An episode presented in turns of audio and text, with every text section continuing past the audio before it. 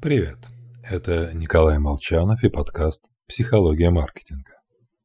Ой, смотрите, какая классная профессия.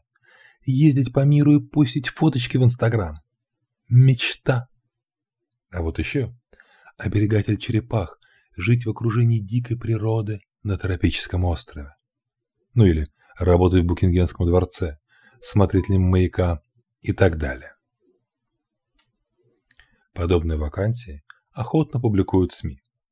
Яркие названия привлекают внимание. Да и создают подобные вакансии часто ради хайпа. Особо хитрые работодатели, надеясь в прямом смысле найти работника за еду.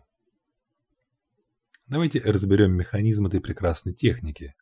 Ведь даже некоторые маркетологи расстраиваются, читая такие вакансии.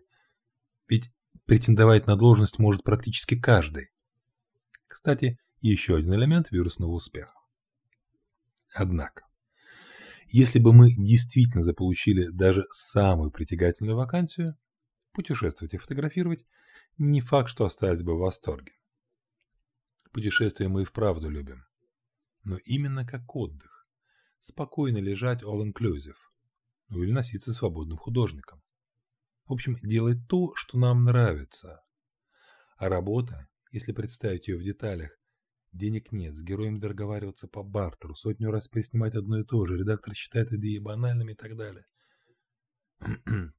Нас ловят в ловушку нереализованных желаний свободы и приключений. А мы заглатываем крючок в силу иллюзии глубины понимания.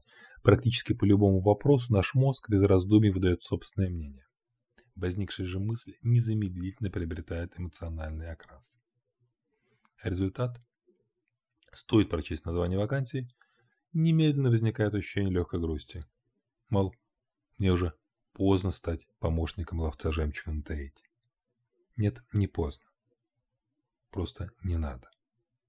Всего вам хорошего. С вами был Николай Молчанов.